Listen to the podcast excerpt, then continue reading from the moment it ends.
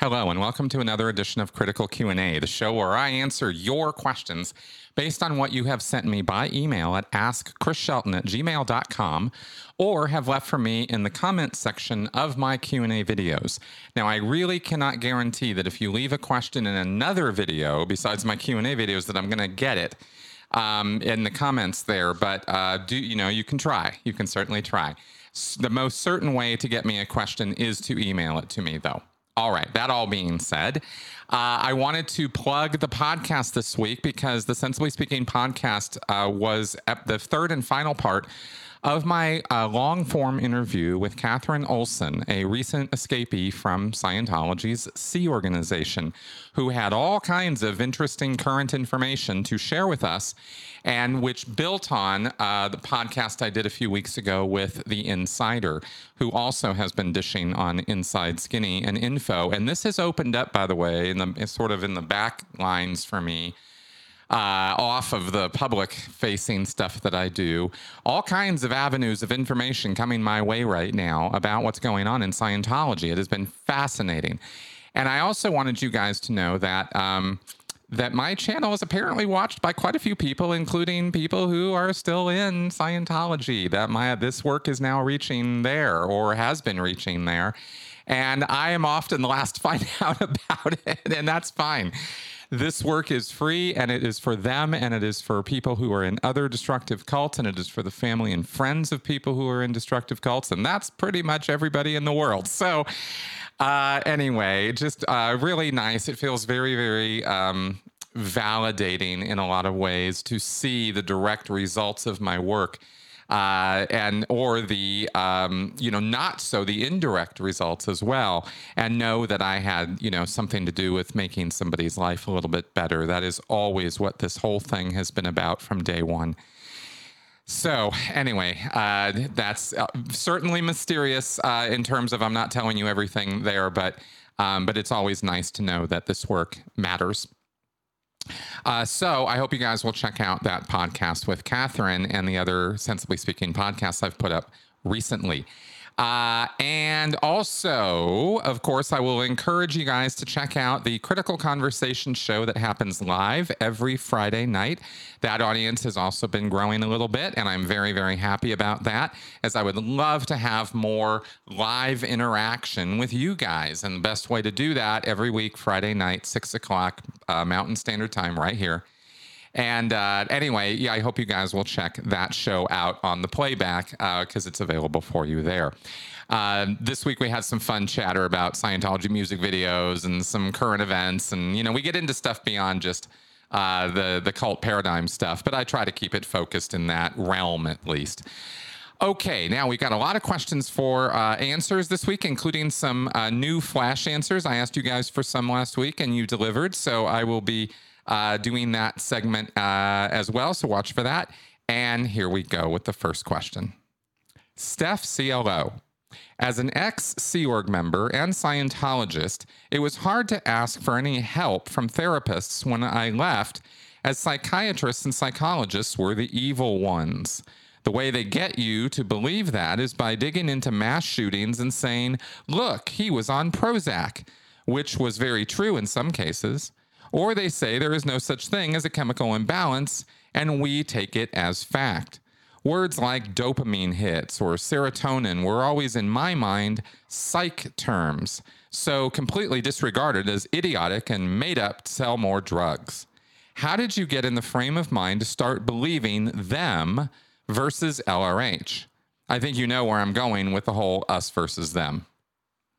Oh, Steph, I absolutely understand where you're going with the us versus them. And fortunately for me, psychiatry was was actually um, the first or second topic I tackled right at the beginning, right at the right at the exit gates, you could say. When I went down the internet rabbit hole back in 2013 and sort of, oh wow, Scientology is kind of full of shit, and L. Ron Hubbard's kind of full of shit, and uh, wow, there's a lot of lies here. L. Ron Hubbard's biography is a complete fantasy as told by the Church of Scientology and as told by L. Ron Hubbard. That's all nonsense. Um, you know, when I found out what the OT levels consisted of, what what the big secret was, that was the one of the biggest letdowns ever uh, for a number of reasons. And of course, most important of all, when I realized that I had only been a pawn on a chessboard uh, in a game, you know, playing part of a game that I didn't even know about, wasn't part of, wasn't privy to, you know, that that really, really upset me, and I and I'm positive that uh, my emotional reaction, the anger, the rage that I felt in those moments, and really, you know, for a long time after. Um, I'm not alone in that. I am positive that all of us had that come to Jesus kind of moment, uh, so to speak. I didn't go to Jesus, but you know what I mean. Um, so, having had such a like, oh wow kind of moment, I then got very curious about, well, okay, so it cannot be true. It simply cannot be that 27 years of experience with this subject matter is nothing but lies. There has to be stuff in here that's true, and there has to be stuff in here that's complete nonsense. And that's what I spent the next many years sifting through. Uh, but I started with, once I kind of realized that, I realized it's up to me, it's on me now to sort through this and figure it out for myself because I can't go to, not only can I not go to L. Ron Hubbard, I can't go to any guru. I can't, you know, how do I trust anybody now? Anybody who says they're an authority figure, who says they have knowledge, that doesn't mean anything, right? You got to show me the money. You got to show me the authority. You have to prove it to me um, because I just don't buy it anymore, right? As just because you say you're something. Because L. Ron Hubbard said, remember, he was a lot of things. The Church of Scientology claims L. Ron Hubbard was fully professional in like 24 or 27 different fields of of of work. Uh, it's all bullshit, right? L. Ron Hubbard was not a professional in almost anything. He was a, I will grant, he was a professional sailor. He knew how to sail around on the ocean. And uh, he was a glider pilot. I'll give him that. And he was certainly a professional writer, but that didn't make him a very good one you know so as far as anything else he was a total dilettante. He was a total amateur. Uh, and the, and the the um, his products the things he produced uh, you know are demonstrative of, the, of that. Okay so anyway enough of bagging on hubbard but i'm trying to figure out who i can listen to and who i can't. What should i what should i take in as real and not? Well let me take the first two biggest things that were in my face in early 2013. And those two things were psychiatry and LGBTQ, right? Because there was, I was suddenly in the social media world and in the big wide world. And I was, you know, sort of as they say in Scientology, I was suddenly thrust onto the com lines of the world. And, um, and I got curious about them. And I realized that, well, if Hubbard was so full of shit about all this stuff, then what he had to say about LGBT is probably not true. They're probably not all a bunch of psychotic, devious, you know, conniving scoundrels who can't ever be trusted and, you know, to a person. And they should all be put on a barge and blown up like the lepers in Guatemala or whatever. That stupid story he tells in in Science of Survival, right? I didn't agree with that anymore, but I didn't know what to think. And uh, at the time, you know, uh, on that topic, I was I was following George Takei from you know from Star Trek fame, and I was learning all kinds of things from from his posts, and then diving into that stuff. But on the psych front, I realized, okay, I had already read all of or a ton of stuff that was in Scientology about psychiatry. I'd read every bulletin and um, a Freedom Magazine article eh, that I could get my hands on while I was still in Scientology about the subject of psychiatry and science and scientists. Hubbard wrote an issue called Captive Brains at one point where he discusses, I think, how science has been sort of compromised by big government and and is used for authoritarian purposes. And, you know, true enough, that does happen, but that doesn't mean that, you know, we should be painting the entire subject of science with a black brush of, of awful. And that's exactly what L. Ron Hubbard does because it serves his purposes for, you know, Scientologists to think that scientists don't know what they're talking about and they're all just a bunch of scoundrels and scumbags. Uh, and they're not, not by any stretch. Uh, science has its problems and it has its bad apples, just like every other field of human endeavor. To expect perfection out of any subject is is ludicrous. It's a you know that's that's on you. You're you're the you're the one who's wrong for expecting perfection. Um, you know, people are going to make mistakes, and the subject of science is also not well understood. And this was something I had to get my wits around. That's why I'm talking about this. Is is this is what I dived into learning in ter- in looking at. Well, I got to look at psychiatry now, but first I had to kind of back up a little bit and look at science as a subject, as a word, as a topic, right? Because Hubbard has all kinds of landmines thrown into Scientology all throughout his lectures and writings about how bad, poor, awful, and corrupt science is as a, as a subject, as a body. All of science. That's crazy. You can't say anything generalized about an entire body like that any more than you can say it about religion or about government. I mean, look at the number of variety and, and the nuances and layers, right? If you really want to talk truth, generalities really aren't going to do. So with science, I had to kind of blow past all of Hubbard's bullshit, but it was still like kind of in there, and I had to piece by piece pull these landmines out of the ground, kind of dig them up, right, and, and hopefully not have them blow up. So, getting my wits around the fact that science isn't a black or white, good or bad, you know, moral or immoral sort of thing, that it's actually a whole huge collection of tons of different disciplines, and they all just sort of try in their fumble bumble human way to apply a procedure, a set of procedures to uncovering and learning and predicting knowledge, right? Phenomena, things that happen. And psychiatry and psychology are part of this picture. Okay, this is so I go from science to these two sciences. And these are now indeed what we consider sciences, soft sciences, right? But they are there. Uh, psychiatry may be a little harder than psychology in that it's got, you know, it's connected up with medicine don't know that that was really the best choice or a really good idea, uh, actually. And that even that whole concept is now being reviewed and thought about very seriously by a lot of people, right? Is psychiatry really best served by a medical model? Should we be looking at mental illness as illness, right? Something you can stick somebody with a vaccine or stick somebody with a with a syringe and you're going to cure them of their mental issues? Is that really how we should be looking at this?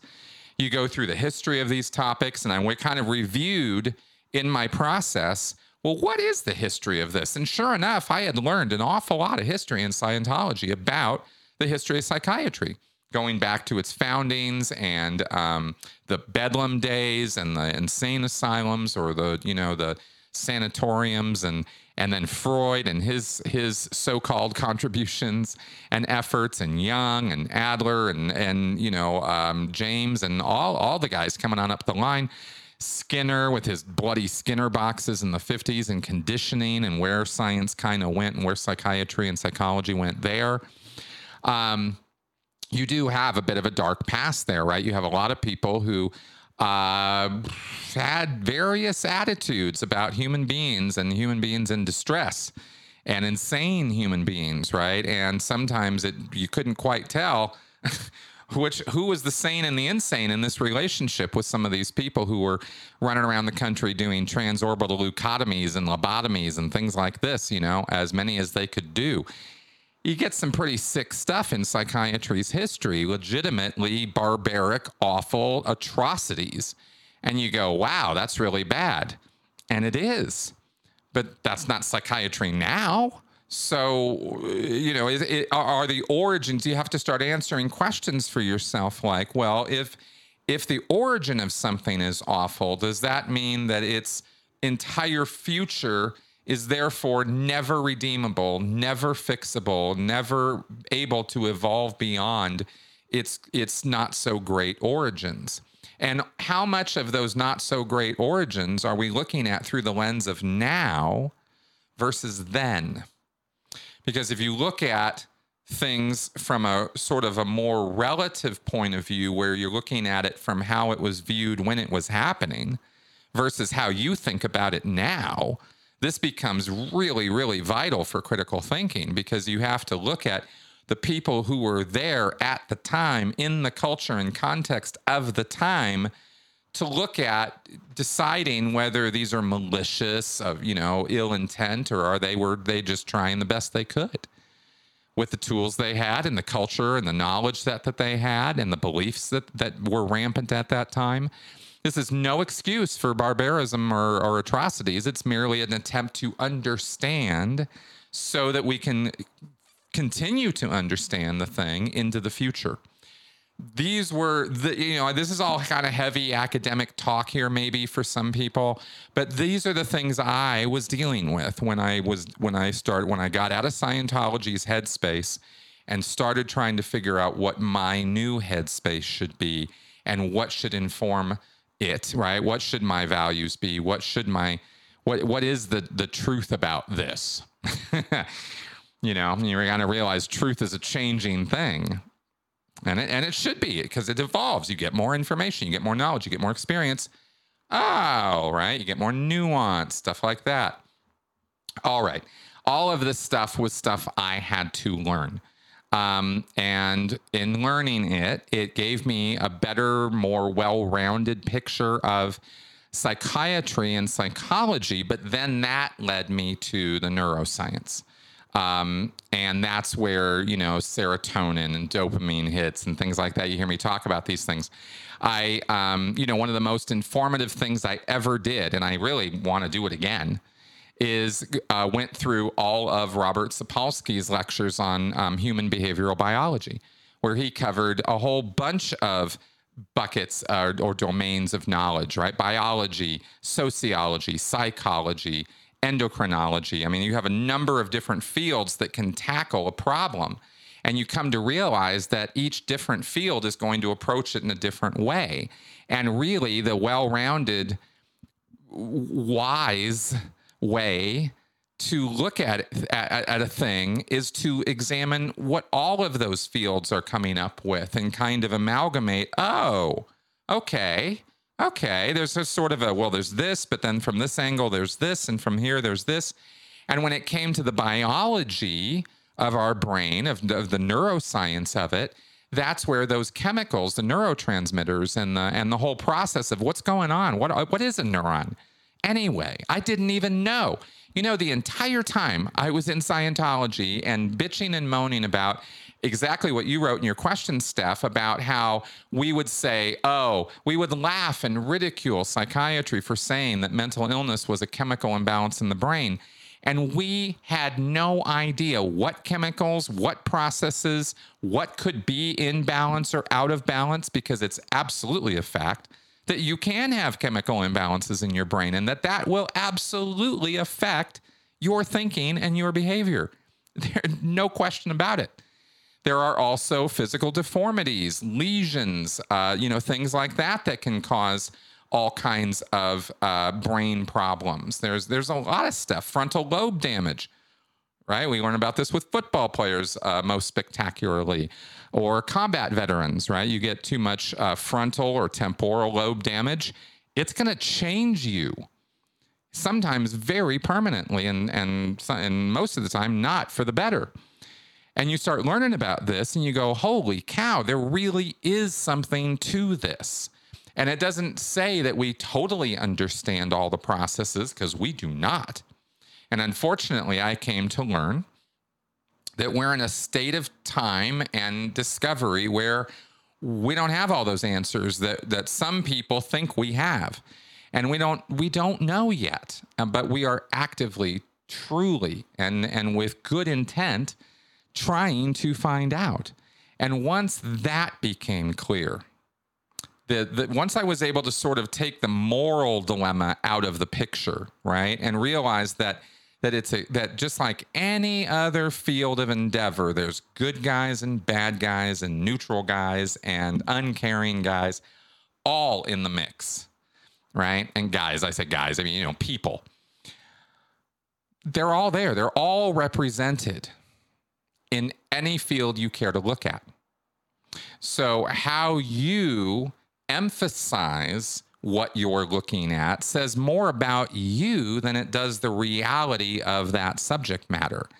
And and I had to then go kind of full circle back to well what does why is Scientology so focused and so driven on just this very narrow minded view of psychiatry?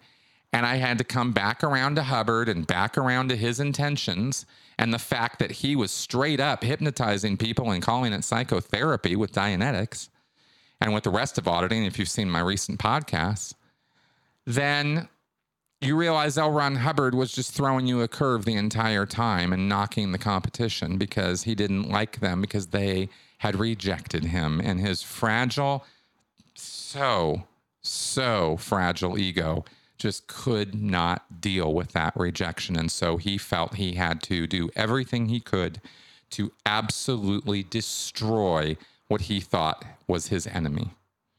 And that was the mindset of L. Ron Hubbard about so many things, uh, right? Especially psychiatry. So that was the full circle. I I, I kind of went into a whole bunch of stuff there. You asked, right? So that's my answer. Is it's it's kind of complicated. I went through a lot coming to these conclusions and i've gone through now of course a whole you know master's i've now got a master's degree in psychology right? Which believe me when i was a scientologist that's the last thing i ever thought was going to come out of my mouth is that i am you know well studied and educated in psychology. Uh you know but that's that's where the road takes you right? So so it's uh you know so it's all in good fun anyway, I hope that um, that my answer clarified my journey, my my path of discovery there, what I was trying to to do, and where I've come to now. And um, this was I'm not going to go any further into my you know any more uh, the, the screeds here about modern psychiatry. Um, I just wanted to answer that question as completely as I could. So there you go, Steph. Oscar Q. Zilch. If you take Scientology doctrine seriously, the monitoring of entheta on the internet and on television seems to present a number of serious ethical dilemmas. If you outsource the task to non Scientologists, you run the risk of undetected SPs in their ranks sabotaging the job. Alternatively, you are ruining the eternity of non suppressive non Scientologists by exposing them to deadly secrets like Xenu. If you give the job to a fanatic in OSA who has gone up the bridge, would you not be condemning that person to a life of sickness and unhappiness? What a great question, Oscar. Thank you for uh, considering those various possibilities there. And I believe this is why. And I was happy that uh, that Catherine could tell me about this guy in OSA, who's this older guy. If you didn't hear my interview with Catherine, she mentioned that she knew the guy who worked at OSA, who was the internet guy. And apparently, this is the guy who was online looking at stuff all day and having to police, you know, or or find and take notes on all the awful, horrible entheta that is talked about with Scientology all day, every day on the on the interwebs. Okay, so what do you do with this person? Well, this was a guy who worked at OSA. Now, do they have other people who work for them who are not Scientologists scouring the internet for things? Maybe. I'm actually not sure. We do know that they hire and contract out PIs and lawyers to do their dirty work. So when it comes to internet dirty works, whether they're trolling or uh, maybe coming after me or Mark or Aaron or Karen or whoever, right, or Tony, hacking emails or going after documents or you know research or stuff like that, they'll probably outsource that kind of thing. But Given the Scientology mindset, I would find it hard to believe that they would knowingly outsource to a non Scientologist that they have to go scouring through OT data on the internet and report back on what they find. I don't think they're going to do that for the, the, the, very principle of the thing. Even at OSA, they are Scientologists and they believe it's true. So they're not gonna want to damage somebody that they would consider that an overt to themselves. That would be a moral transgression for them to expose a non-Scientologist to OT information under any circumstances. They just I just don't think they'd be okay with that. Um, not if they still maintain a Scientology viewpoint. If you've got an OSA staff member who doesn't really care about all those wogs out there, and I'm sorry for using that term, but that's the term they use, and that's the only reason I use it. Um, if that's how they're thinking, they're really not even Scientologists anymore, right? That's just evil. And uh, from that perspective, with that information they have. On the other hand, you could have theoretically some guy in OSA who just doesn't believe it. But how long is that person going to last? And why would they stay in OSA if they didn't believe all of this stuff? So that's kind of those scenarios don't really ring true. It seems much, much, much more likely that when it comes to OT information on the internet, they're only going to trust, uh, you know, tried and true, proven uh, operating thetans among them. Which is why this guy's probably pissed off all the time because he's probably overloaded because he's probably the only OT that they've gotten OSA who they could spare to do that work or who they could put on that work. I don't know how many people in OSA are actually OT. I would not assume all of them are because most of the uh, OSA staff I knew were not OT. Uh, the all the ones in uh, OSA West US, I think the highest one was OT three. So you know, so so technically, theoretically speaking, they're not even allowed to go on the internet and look at OT stuff because uh, who knows what they might be exposed to, right? OT three is a low level OT compared to an OT eight all kinds of goodies and data that they're not supposed to be exposed to yet. So, you know, so odds are you're going to need to find a high level OT. Now, we've already covered um, in a in a critical conversations a few weeks ago when I was talking about Tom Cruise's ego. I sort of broke down what the auditing is like on the OT levels and how in how ego inflating it is. J- applies just as much to OSA OTs as it would otherwise. But beyond the ego pump, I found it interesting that this guy was was kind of pissed off all the time. That that sounded right to me. But but theoretically, you've asked me here a question about Scientology doctrine and how Scientologists would think about this. So let me tell you very quickly that theoretically, in the world of Scientology, if you're OT8 and you go on the internet looking at all the entheta OT data that's there, you should not be affected in any way because you know what the true OT data is, and you'd be able to spot uh, what they would call altered, right? Uh, OT, or they call it alterized, but altered or changed or modified or corrupted OT data, you'd recognize it right away. You go, yeah, that's not what that's not what's on OT8. That's not what's on OT7, right? Or alternately, oh yeah, that's that's what it is. They got it on there. Now that alone might upset you as being a Scientologist, but it's not going to make you sick. It's not going to it's not going to rile you up and it certainly isn't going to create a situation where you would necessarily be an unhappy OT. You would just be upset about the fact that, you know, oh wow, there's OT data there on the internet people are going to see and it's going to hurt them that sucks, right? It would affect you the same way you probably, you, the viewer right now, would be affected by hearing about, you know, some Scientology atrocity tale or some other bad news in the world where people are going to potentially be hurt or even killed by something. And you, you know, you get upset by that. You get outraged about it. You tweet about it. You post about it. You talk about it. You try to do something about it, maybe. maybe um, that's how they're going to feel, right? About that. So they're going to be upset, but it's not going to make them sick because they're not going to be PTS, a potential trouble source. That's not going to happen to them because the reason you become PTS, and this is all theoretical, right? Within the Scientology belief set. The reason you become PTS is because you commit overts moral transgressions, you do something bad, to the suppressive. And that's what weakens you. That's the chink in your armor. See, that's what lets the bad in. Is you do that.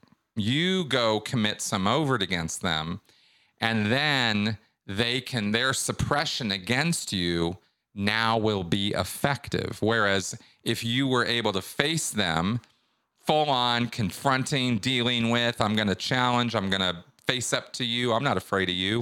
It doesn't even have to necessarily be challenging. You could just confront them if you can just look at them and see them for what they are. Then a suppressive person wouldn't affect you, see? Theoretically. I, you know, Scientology has changed so much now, and the way Miscavige deals with this stuff is, you know, who knows? Who knows what they think now in Scientology? But this is what L. Ron Hubbard wrote. So an OT8 who isn't PTS should be able to go to work every day, look at as much crap as, as he could look at, pack it up, go to lunch, go to dinner, go home at the end of the night, and be unscathed by all of it. Right? Theoretically, that should be the case. Practically speaking, though, we know that's not the case. And, and, it, and it couldn't be the case because people are not uh, PTS or not PTS. People are people.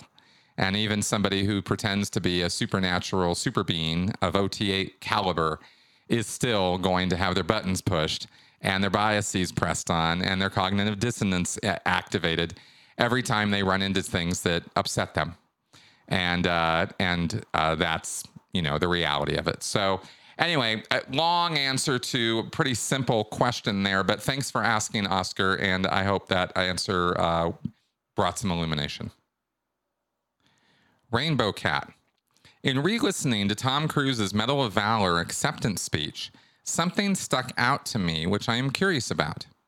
It's not how to run from an SP, it's how to confront and shatter suppression. Because they don't come up to me and do that to my face or anywhere in my vicinity where they feel they can be confronted, they just don't. So, what is the magic technology Tom has that prevents people coming up to him and opposing him? Thank you for asking this. And I love ranting about Tom Cruise, as you guys know. So I'll rant some more. Um, but in terms of answering his this question directly, I will say first off, Tom Cruise's superpowers are money, uh, celebrity status, and celebrity privilege. Those are the things that keep people from saying anything to him that are honest and true. People are afraid of Tom Cruise. People are afraid of Tom Cruise's power. People are afraid of what he could do to them. People want access to him, celebrities, TMZ, celebrity media, stuff like that. Everybody wants a piece of something from him. And as one of the more powerful uh, celebrities in the world, that is a legit concern for him, right? Because not everybody is his pal or friend or wants to contribute to his causes, but they sure want a piece of him and his influence and his money. So, as with any celebrity at that level, you are going to have to build an inner circle of people that you legit fully trust or trust as much as you are capable of trusting. And that inner circle is going to have to be the, the, the fielders and the and your team basically to keep off, stave off the uh, the nonsense and the um, excuse me, bad influences that might come around into your orbit. Every high level celebrity has to deal with that kind of thing. That's why they have agents and PR managers and uh, you know assistants and all that kind of stuff. It's necessary at that level. These are problems that you know, people like me, I'm not a celebrity. I'm just a low level YouTuber, right? I mean, when you move up into this into this rarefied air of being a true celebrity, especially over time, over years, where there's staying power, you only maintain that power by keeping everything close to the vest and keeping things private and running your life in a very kind of controlled fashion. Um, you know, we see the kids celebrities, the young uh, men and women celebrities in their 20s and whatnot who don't have all this structure and support system in place yet. And they're a bunch of wild childs, right? And they run around and they make a hash of things and and their lives are a mess and they get over, you know, OD'd and all this and that and the other thing because they don't yet have a real support system or they think they don't have to listen to that support system, right? They're young and dumb and, you know, all the rest um, just like anybody would be at that age, right? But you, you, know, you throw a bunch of money at somebody and drugs at somebody who's you know who who isn't quite ready for it yet, and things tend to blow up in their life. But either they get past that, they survive it, and they figure this out, and they build a support system anyway, or they don't, and they don't survive it. So this is kind of celebrity survival 101. Every celebrity is what I'm trying to stress here. Now we get to Tom Cruise, and we're talking about severe celebrity privilege because Tom Cruise is an ultra controlling megalomaniac, kind of narcissist authority guy. And that's who he really is. I wanted to say, if you guys, um, you know, I've said this in a few other places, if you guys want to really kind of get a picture of what life is like in Tom Cruise's world, go watch The Boys. And uh, and watch Homelander, right? Especially this season, right? Season three, where he is he's just you know the gloves are off. He's able to do whatever he wants. And so now you're seeing, you know, the dictator problem as it's been, as I've seen it referred to, right? Where now you can only, now your support system is the only group of people you can trust. Uh, and that's kind of this, the situation Tom is in. But he also pushes back on anyone. See, I, let me step back a second. Depending on the personality of the celebrity is going to depend a great deal on how they choose to interact with the world beyond that inner circle, right? What's their, there's a branding and PR presence there. How do they want people to think about them? But then there's the reality of how they actually act and what they actually think and what they actually say and who they say it to and who they're willing to have hear it. So some celebrities are much more transparent than others. Tom Cruise is not a transparent guy. Um, there's a lot of good reasons for that, but there's also the sort of negative ends of his personality behind some of that. For example, Tom Cruise, and again, this is not just him. I mean, if I'm really being honest, it's really not just him, but him in particular, I will say, um, he is never under any circumstance in in any format of any interview, any public interaction, any stage presence situation, um, basically any time he's in the public eye, he is never going to let anyone ask him about Scientology unless it's all pre-set up and his answer is just pat boom here it is right as he did as he did a little bit in the um, in the early mid 2000s uh, and we saw where that went, right? He tried to take the gloves off. He tried to, you know, express himself a little bit. And look what happened. Everybody called him crazy because that's what Scientology is. It's crazy and it makes him crazy. And so that got bottled up right away, right? That was like, hey, that's it. Paramount shut him down and his manager shut him down and other people shut him down. I mean, people were just like, you can't be doing this, right? You need to stop. And if you don't stop, there are going to be consequences you are not going to enjoy uh, experiencing, right? So he did. He stopped and he hasn't said a damn word about Scientology in years in any public forum. And he goes to Scientology events and maybe he talks it up there and maybe he talks it up privately with Simon Pegg or something. I don't know. But he doesn't talk about it publicly anymore and he refuses to.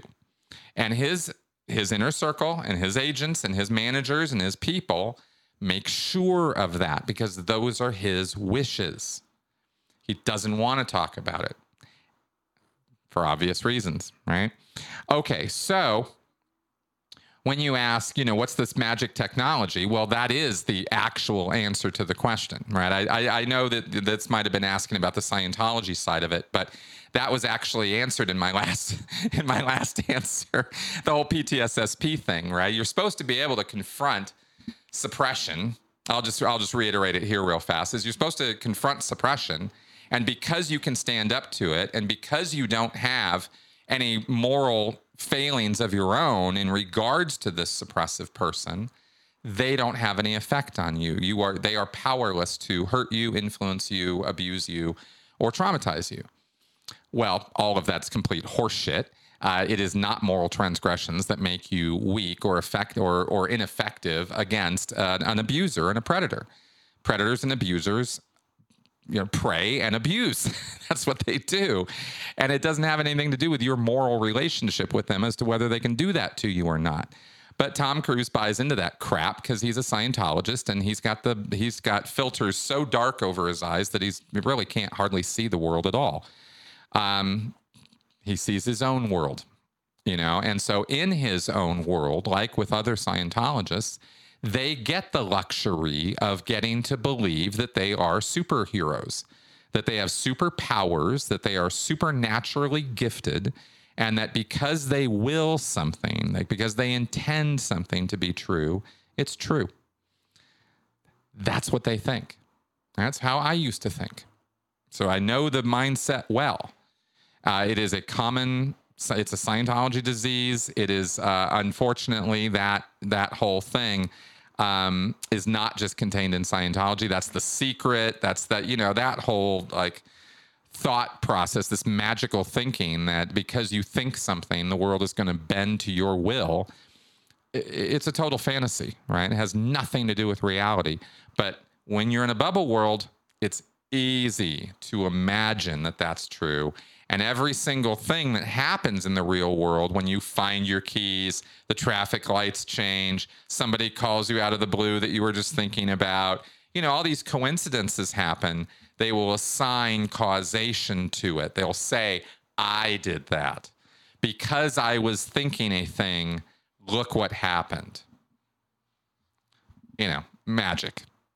That's how Tom Cruise believes people don't just come up to him and challenge him, right?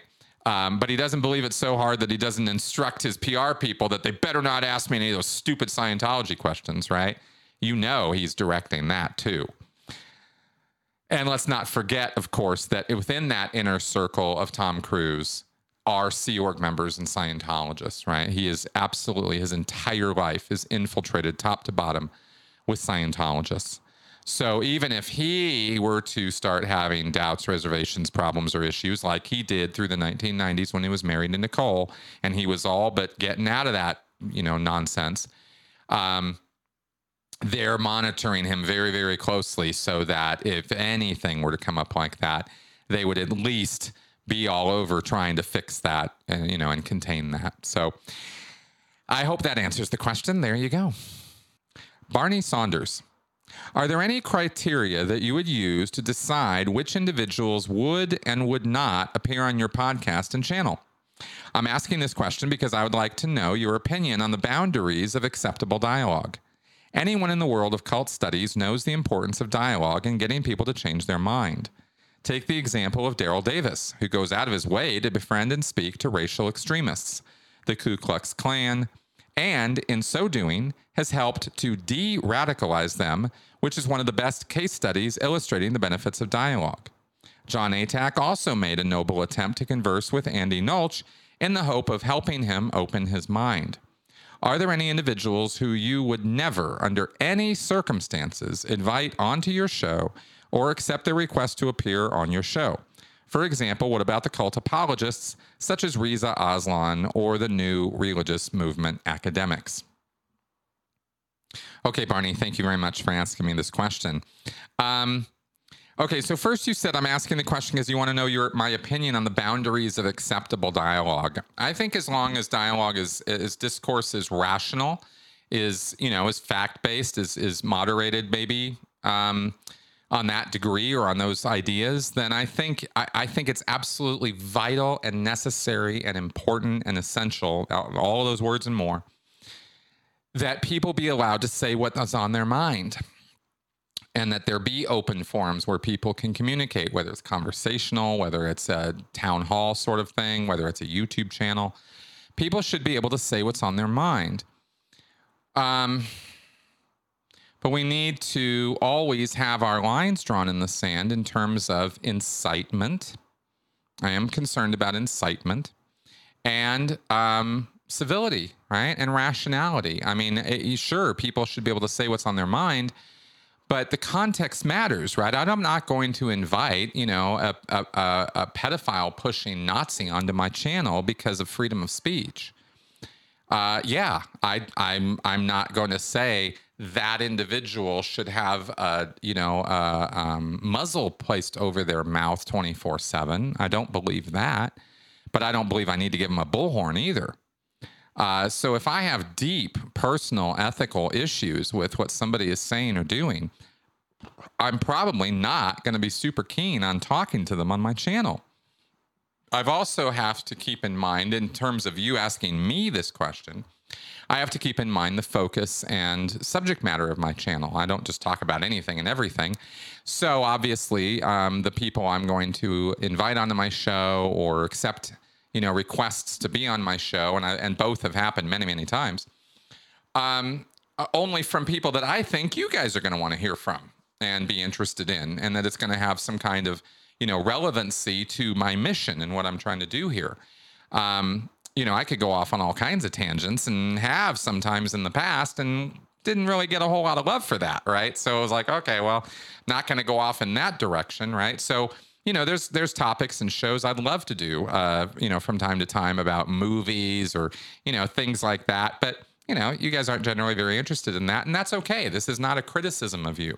It's a recognition that you guys are watching me for a for a certain thing, and so I have to keep that in mind all the time too.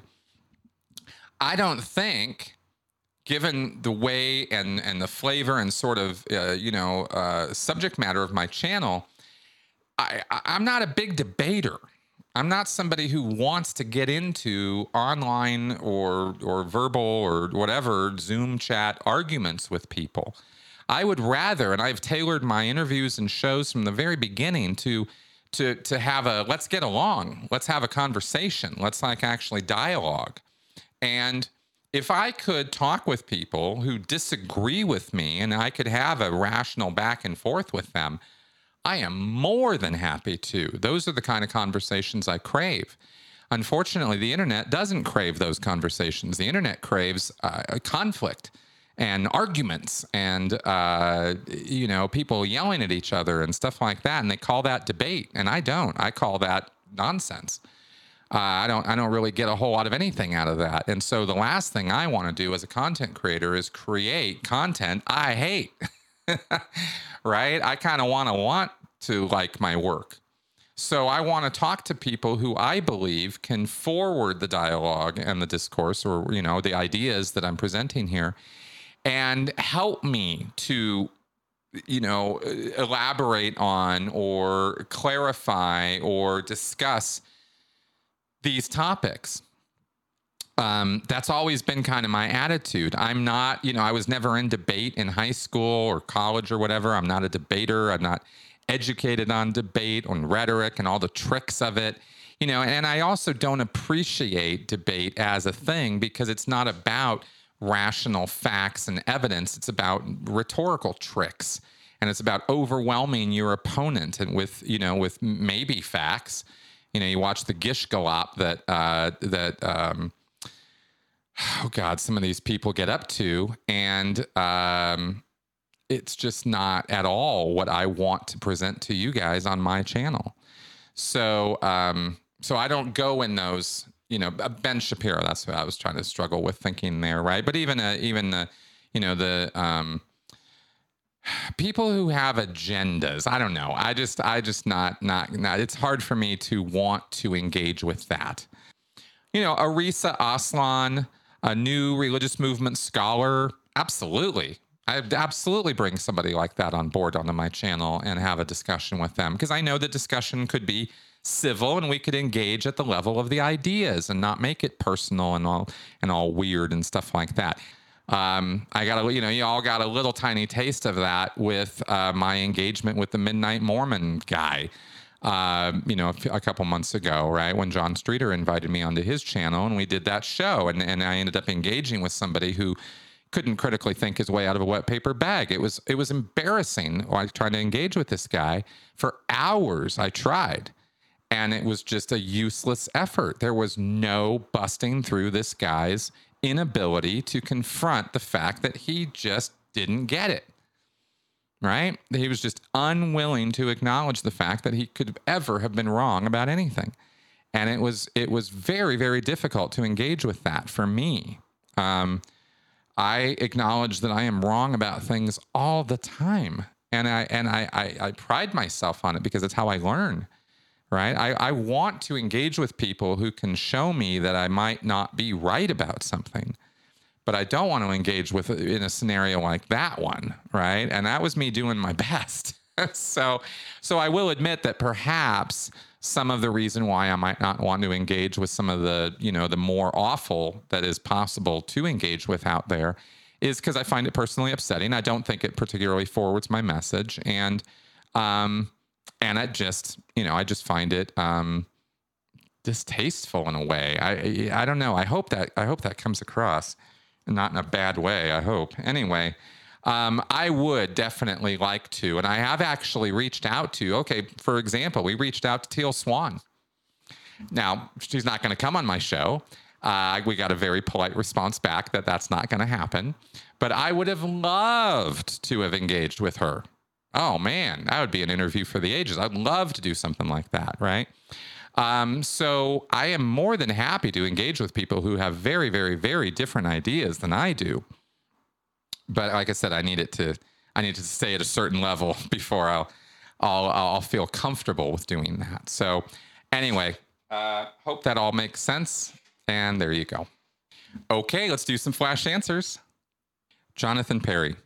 Your last clip about a Scientology front group that is a school for kids made me wonder what is the youngest age you could be to start auditing? I believe the official age is around eight years old, but I've seen, um, I think I've seen a kid as young as six get some official auditing, but I don't think you're supposed to actually do it under eight. If I think that's what L. Ron Hubbard said, somewhere around there, seven or eight years old. And that's according to, I think, Child Dianetics and uh, Child Scientology. Clive, do you know what's happened to the Fair Game podcast? Last I remember was that they were taking a week off and there's been nothing since. Clive, I asked Leah about this directly, actually, because I just thought I'd go right to the source. And she said they're definitely coming back bigger and better than ever. So that's what I can tell you right now. I don't have a date or a time for you on that. Uh, you'll have to keep posted uh, and follow Leah on Twitter or, you know, whatever to get that information. But it is definitely going to have at least another season. Nick C. You recently mentioned that Scientologists who own e meters, except the latest model, must periodically send their e meters in for recertification. But who actually does the work testing and calibrating the devices? Sea Org members? Or has the church contracted an outside company for this? E-meter uh, silver certification was always done in-house. Sea Org members did it there was a whole line set up, uh, physical property and a and a you know literally line of people at desks uh, set up. It was it was the HEM H E M Hubbard E meter line, and it was uh, always part of Gold. Uh, it was part of Golden Era Productions, and so the, there was it was um, back in the 1980s. It was located at Big Blue in PAC. That was where all the meters went. And then that got moved to gold at some point after that and stayed there. And then when the Mark 8 came out, I guess they do it online or digitally or something now. But if you sent an e meter into Scientology to get serviced, it would probably end up going to Golden Era Productions in the, um, the place out in San Jacinto. All right. Well, that is our show for this week. I hope my answers were informative, educational, and maybe entertaining. Uh, dug deep on a few of them. I hope that uh, I hope that came across well. I will uh, watch you guys, or rather, I will see you guys next week. Thanks for coming around and inviting me into your home. And as always, I will end off by asking um, that if you are finding the show and my channel informative, educational, and entertaining, please do consider supporting me through Patreon, PayPal, Venmo, or any of the uh, whatever links I've got down in the description section of this and every one of my videos. Thanks, guys. Bye bye.